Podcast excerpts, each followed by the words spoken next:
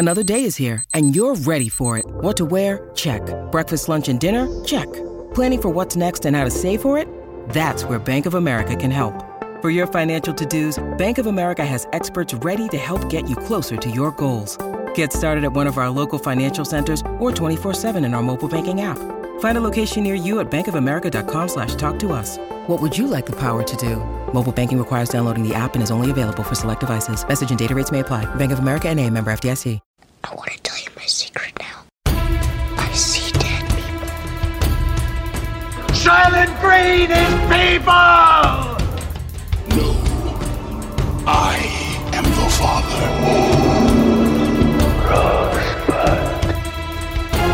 What's in the box? You maniac! You blew it up! Damn you all to hell! Hello, and welcome to another Slate Spoiler Special podcast. I'm Dana Stevens, Slate's movie critic, and today I am joined by Slate writer, longtime Slate Spoiler Special guest, Dan Kois. Hello, Dan. Hey, Dana. Glad to be back. And the movie we're spoiling today, which really has needed spoiling so badly and just needed a lot of post movie discussion since I saw it back in September, is Tar, starring Cate Blanchett. Blanchett plays a world class orchestra conductor named Lydia Tar. But before we start breaking down Tar, I need to just ask you, first of all, Dan, I always like to go around at the beginning of a spoiler and just ask yes or no. Is this, is this a great movie? Is it an okay movie? Is it going to be one of your favorite movies of 2022, as is the case for me? I uh, really liked Tar a lot. I found it very compelling, very enjoyable, and somewhat bewildering when I watched it. And I found it extremely fun to argue about. Yeah, I think this is certainly the discussion movie of the year. And in fact, I have a friend, a very good friend, who really didn't like it, and I still don't know why. And we have a standing date to sit down and talk about what she intensely disliked about Tar. So I should disclose that I intensely did like it. And part of what I loved about it is that I feel like this is a movie that is truly mysterious and that really is about the mystery of human character and human behavior. So that it isn't just mysterious in that it's withholding information from the audience and then, then disclosing it strategically to manipulate us. It is actually letting a lot of those mysteries and ambiguities stand. And so much so, in fact, that you have a sort of fan theory about Tar, which we will get into later in this podcast. Tar is a movie that seduces the viewer in much the way that Lydia Tar, its main character, seduces her listeners in this opening scene that I want to take on first of all, Dan. This isn't the very first scene of the movie. Before it, there is a brief glimpse of our main character, Lydia Tar, sleeping on an airplane under a sleep mask, presumably going to her newest event, which is the first 20 minutes of the movie. Is this interview that Lydia Tar, the character, has with a real person, Adam Gopnik, the New Yorker critic and writer, at what appears to be the New Yorker Festival Ideas. So the two of them are on stage having this conversation in a very leisurely, real time manner. You really do feel as an audience member as if you are at the festival observing it. And this scene gets a lot done. Of course, it's expository in nature because Gopnik runs down the biography of the figure he's interviewing, which gives us a sense of who Lydia Tar is. But it is also a very intense immersion in the presence, at least the public presence, of this character, Lydia Tar. So I want to know, first of all, how this scene struck you as a way to kick off the movie. Just 20 minutes of flat out on stage interviewing of our heroine. I found it very funny. Uh, and maybe the kind of scene that could never work in the pre-podcast era. But I, as an audience member, was maybe more ready to accept this than I would otherwise have been because it it was just like the first twenty minutes of a podcast about Lydia Tar. The way I would frequently encounter a person like this in my real life. As you say, it gives us a lot of information. I don't know that I would say it seduces us so much as it overwhelms us with the many accomplishments of this fictional character. And it's one of the fun things that the movie does to do its best to ground this fictional character in the very specific details of her world. This heightened world of high art that is also just a little bit popular, of money and class and erudition. And I think it's this 20 minute opening that is one of the reasons why people have responded so strongly to this movie and to Lydia Tar as a character. It is fun to think about this person on stage at the New Yorker Festival with Adam Gopnik. It is fun to see her in the way that we often see these kinds of celebrities, often the only way we encounter these celebrities outside of their work. And it's fun to like speculate about, well, how did Lydia Tar get the EGOT? Uh, what was Lydia Tar's relationship with Leonard Bernstein really like? And then on top of all that, the scene introduces a bunch of themes into the movie and it sort of functions as Lydia Tar's I want number if this was a Disney musical, because what she's mostly talking about in this conversation is Mahler's fifth, the fifth symphony of Gustav Mahler, the one of his symphonies she's never recorded, the one that she's about to record in what has been a long awaited capstone to her career. Right, and that's sort of the occasion for her appearing at the festival, along with a book that she's just written that that he's interviewing her about. But I would argue for this first scene, and really the first hour of the movie being fairly seductive. I mean, I guess it's just a question how you feel about this character before you start to find out these things that kind of stain or shadow her character.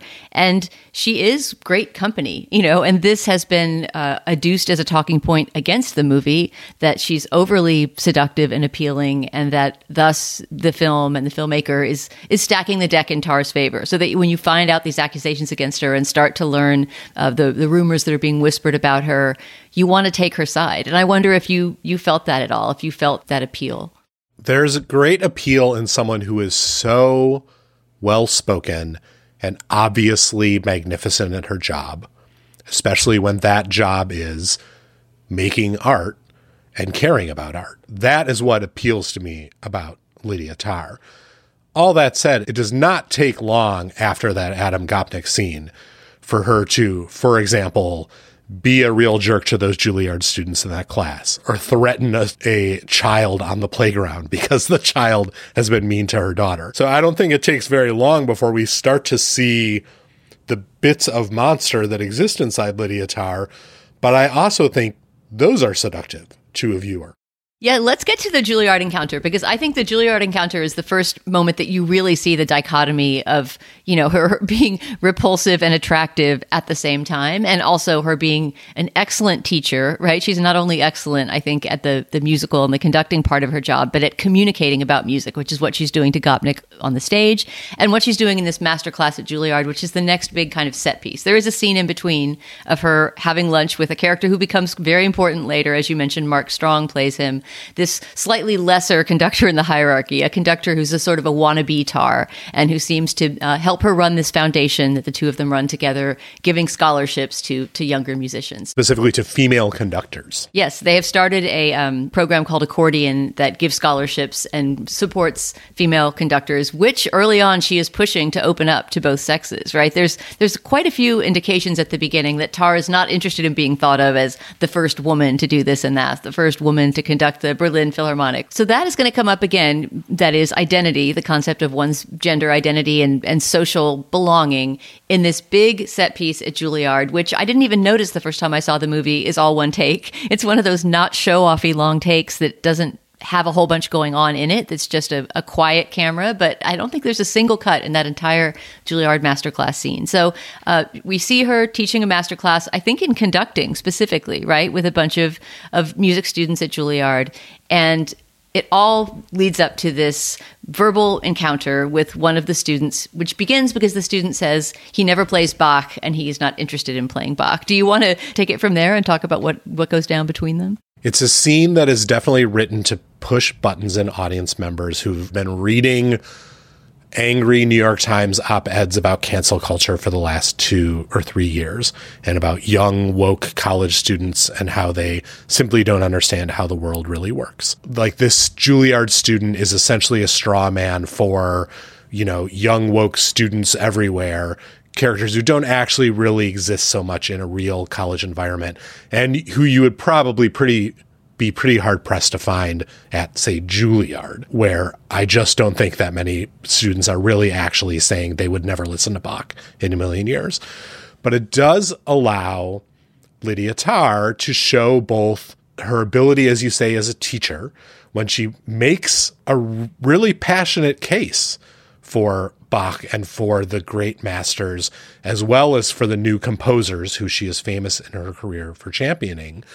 But it also shows you her cruelty because when that doesn't take, she actively chooses to humiliate that kid who's sitting up at the piano on that stage. And he recognizes it and and calls her a bitch and stalks out of the the seminar Yeah, and that's really a moment where you see something that's going to happen on a much bigger scale later on of her sabotaging herself. Because when she sits him down at the piano, remember, and she plays him through that little bit of Bach counterpoint, she gets him on her side. I mean, by the end of that, he's sort of laughing. He's not necessarily saying that he's going to go to the point of starting to work on Bach's music himself, but she has essentially convinced him that this dead white composer is still despite his canonicity is still someone important to engage with right? And because she says his music asks questions which is something else that becomes really important later in the movie right? What's what answers a question or what shuts down a conversation.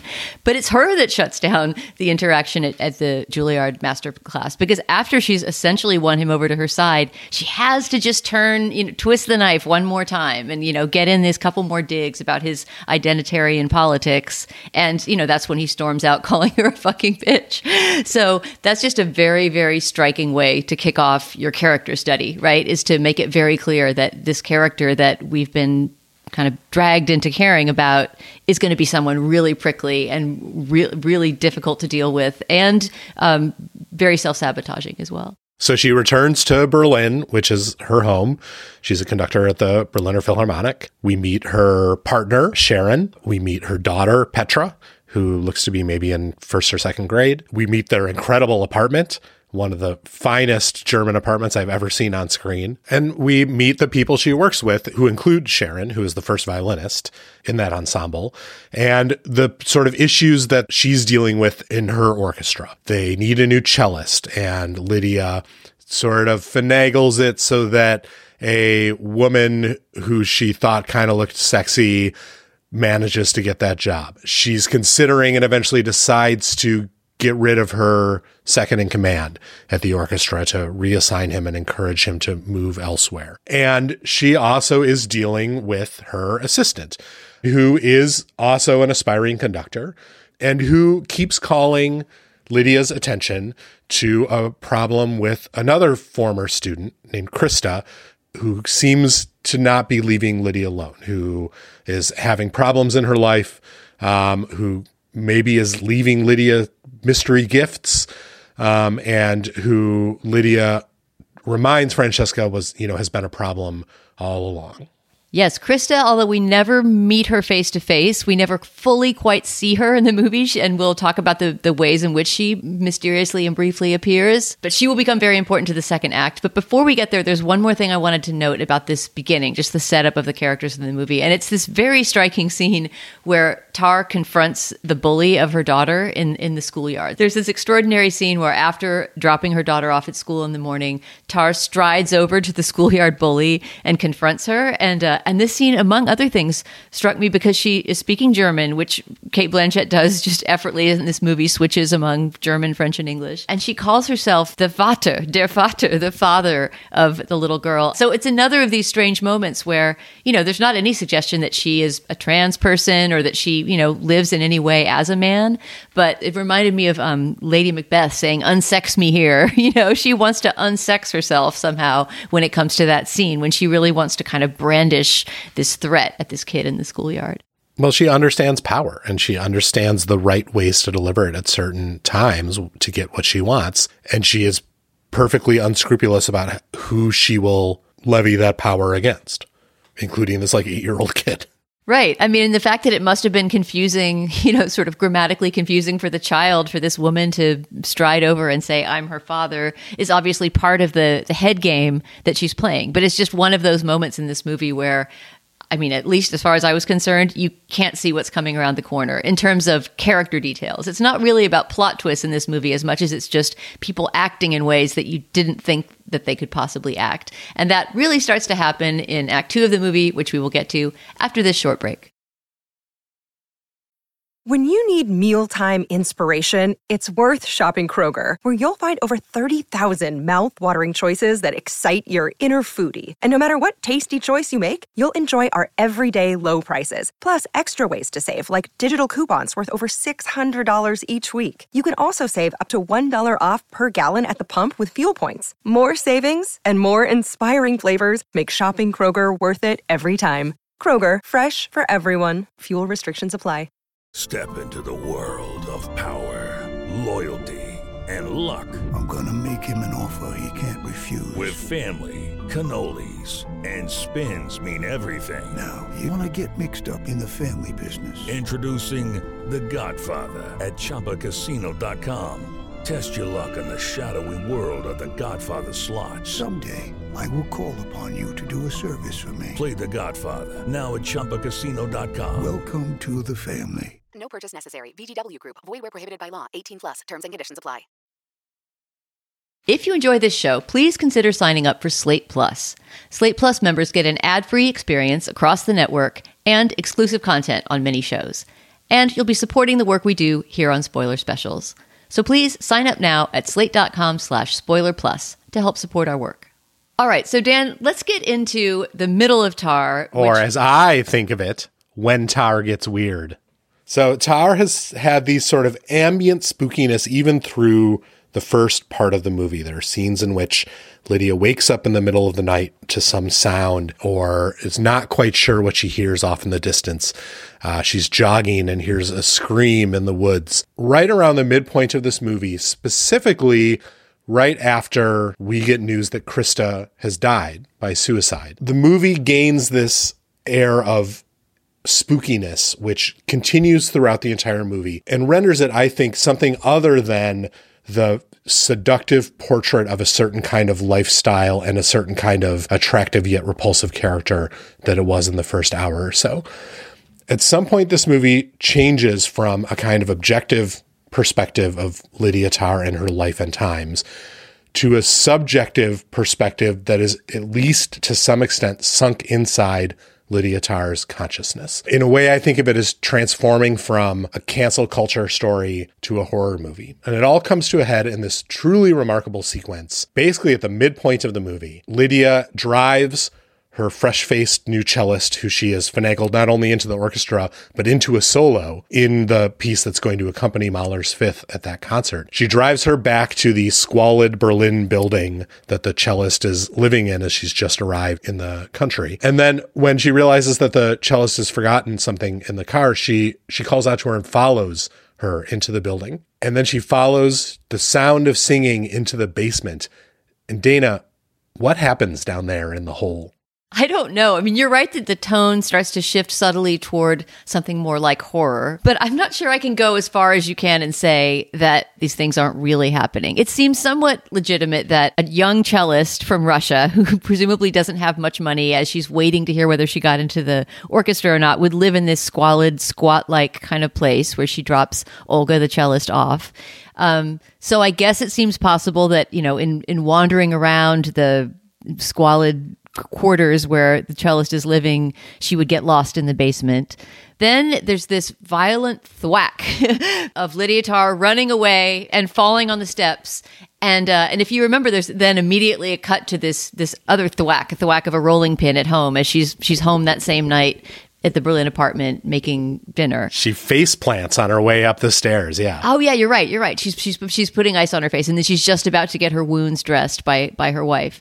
And so I know that there is a train of thought, and I'm not sure how, to how much you you subscribe to this. That everything that happens after her faceplant in the courtyard is a dream, or is some sort of fevered imagining of what might be happening. And since I don't see that up on the screen, I mean, I do definitely see a lot of the mysterious and unexplained enigmas that you're going to point to, but I don't see on the screen that we have entered some sort of dream realm. And I also honestly just don't understand narratologically what that would mean for the movie because it's actually not the midpoint. I was checking when this happens and it's about 30 to 40 minutes before the end of a two hour and 40 minute movie, right? So it really is the last act, kind of.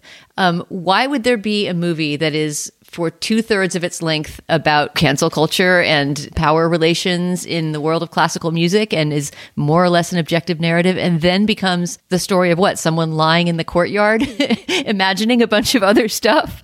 Like what are you what do you imagine is physically happening to lydia tarr's body for the rest of the movie if you think that we have just entered her fevered brain space after she falls in the courtyard I don't think that it's all a dream, but I do think that Todd Field is inviting us to view those last 30 minutes as something other than the objective truth or something in addition to the objective plot beats of what happens to Lydia Tar. That it's some combination of her real life and her worst fears being enacted on the great screen of her subconscious, which we get to watch.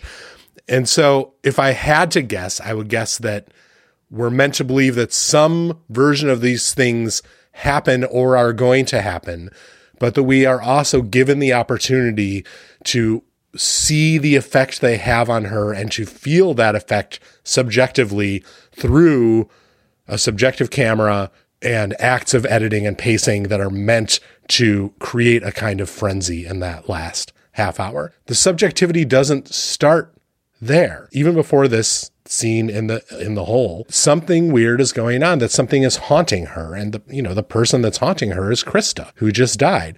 Krista is in the background in her apartment. The movie does not point her out or give us a jump scare but she's there. You can see her red hair. And all these mysterious sounds and missing objects and screams in the woods and metronomes placed on a shelf in the middle of the night. All of this suggests to me that we're being encouraged to view the acceleration of events in this movie as something that isn't only the set of things that happen to Lydia Tar as she gets canceled. All those things happened before the news of Krista's suicide, right? So that's what you're saying is that the seeds are being planted to tr- for this journey into the mind of, of Lydia Tar. Before the news, but I believe we're encouraged to think that they happen after Krista's death. When she gets the news of Krista's suicide, Francesca tells her that it was a couple of days ago. And this is a couple of days after she has left New York and come back to Berlin. And in New York, we saw Krista in the audience at the Adam Gopnik reading. I think we're meant to believe that Krista's in that audience, that she drops that book off, the Vita Sackville West book off, and then kills herself potentially that night. And that everything that follows in the movie happens post death of Krista, that all those hauntings are in some way enacted by the residual guilt that Lydia feels that opens up a new ambiguity, especially if there's uh, apparitions of Krista before Tar knows about her suicide, which is that, you know, there's an actual objective supernatural haunting going on, which is certainly not on the surface of the movie, but you almost have to have a, a rewind function to see these glimpses of redheads that sometimes lurk in the background of, of interiors. But once you start seeing them, you do start to ask, how realistic is this cosmos that we're moving through as opposed to one that partakes of the supernatural in some way? Let's talk about how, as you write, things start to spiral down really quickly. This movie that has moved very deliberately, you know, at this very luxurious pace and given us lots of time and space to absorb all the sounds and the, you know, the beautiful images becomes something much more rushed and feverish in the last third and includes some things that if you are reading it as a purely realist story, don't really make a lot of sense. Like, for example, her beatdown, Lydia Tar's physical beatdown of the Mark Strong character, who after this, you know, this uh, the scandal starts to pick up steam, right? There's some montages of tweets circulating about Lydia and Krista, and in the midst of all that happening, she is taken off the um, conducting the Mahler Symphony, right, in, in, its first public performance. And behind the scenes, we never see this happen, but Mark Strong's character Elliot gets the job instead. So, would you say, according Dan to your your theory of the you know the post head thwack uh, Tar being a different movie that takes place in a different kind of space, that that doesn't really happen? I think this scene is one of the best arguments for at least some of the stuff in the last half hour of the movie not quote unquote really happening because it is so outrageous and unbelievable. If Lydia tar truly has lost her position at the Berlin Philharmoniker they are not going to let her backstage with her wild hair and her conductor's outfit seconds before the thing is going to begin. The trumpeter who is standing right next to her delivering the initial fanfare from backstage as she, so cannily set up early in the movie is not going to not even notice she's there standing right next to him.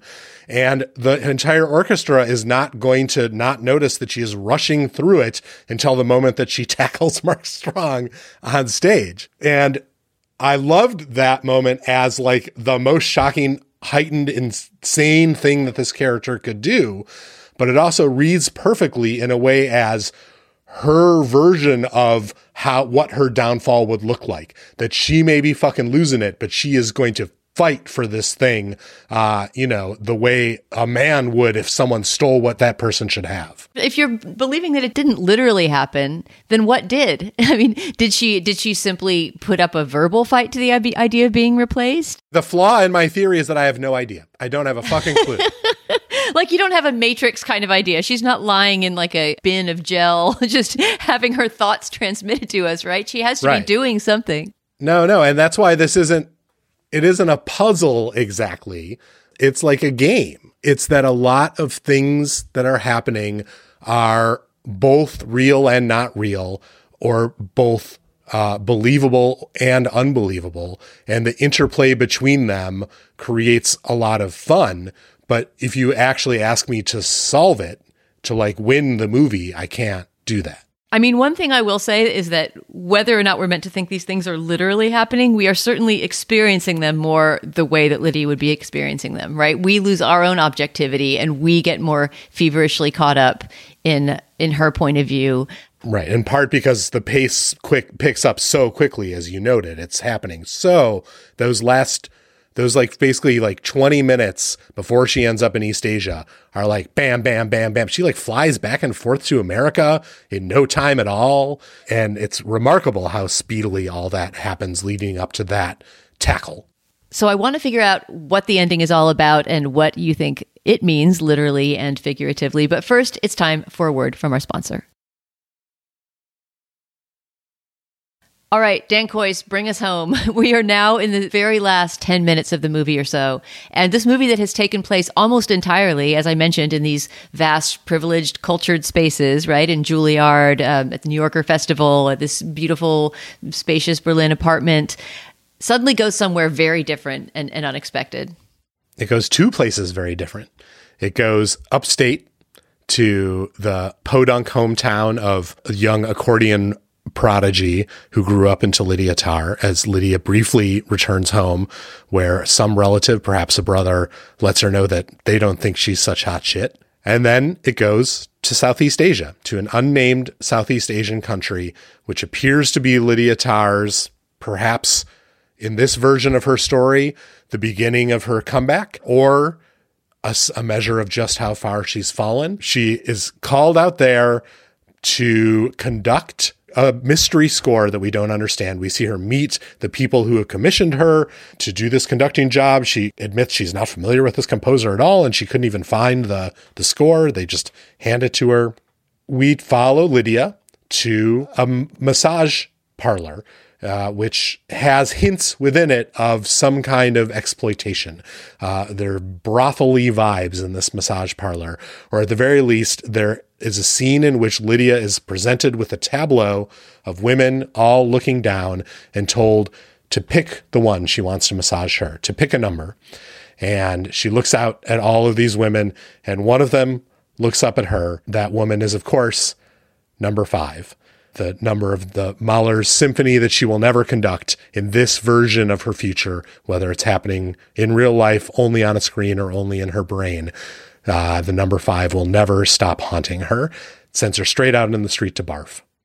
I didn't think of the number five connection, but that's that's great. That's that's brilliant. I mean, I guess my question points towards something bigger. I want to know about the ending, which is just: Do you see the ending only as a cruel joke, or do you see that there is some hint of redemption, at least as a an orchestra conductor for her? Maybe not as a human being, but that she at least has somehow gotten back to music. In other words, is she musically humiliated as well, or is she only personally and professionally humiliated? I mean, the movie sure tries to musically humiliate her because the thing that it turns out she's been hired to conduct is the score to the video game Monster Hunter at some kind of cosplay convention in which the entire audience is dressed in various costumes from this video game.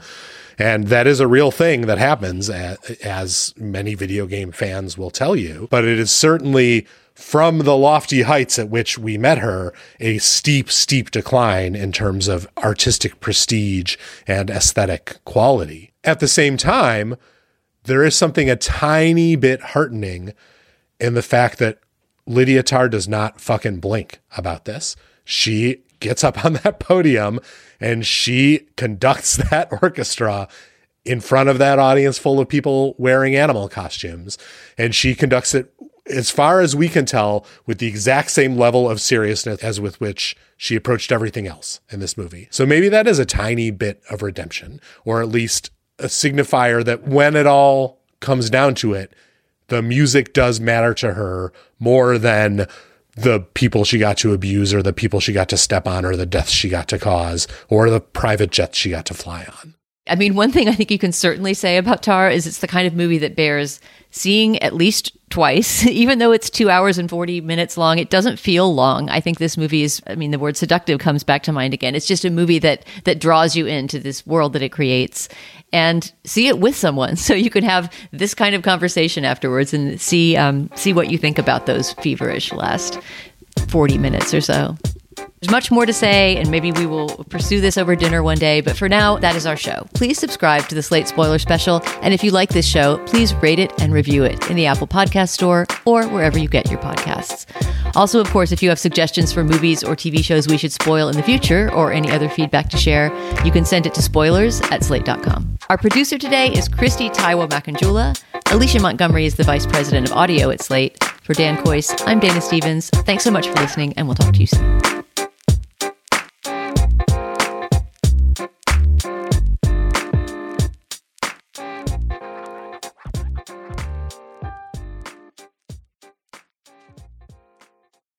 Judy was boring. Hello. Then Judy discovered ChumbaCasino.com. It's my little escape. Now Judy's the life of the party. Oh, baby, Mama's bringing home the bacon. Whoa, take it easy, Judy. The Chumba life is for everybody. So go to ChumbaCasino.com and play over 100 casino style games. Join today and play for free for your chance to redeem some serious prizes.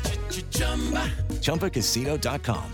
No purchase necessary. Void where prohibited by law. 18 plus terms and conditions apply. See website for details.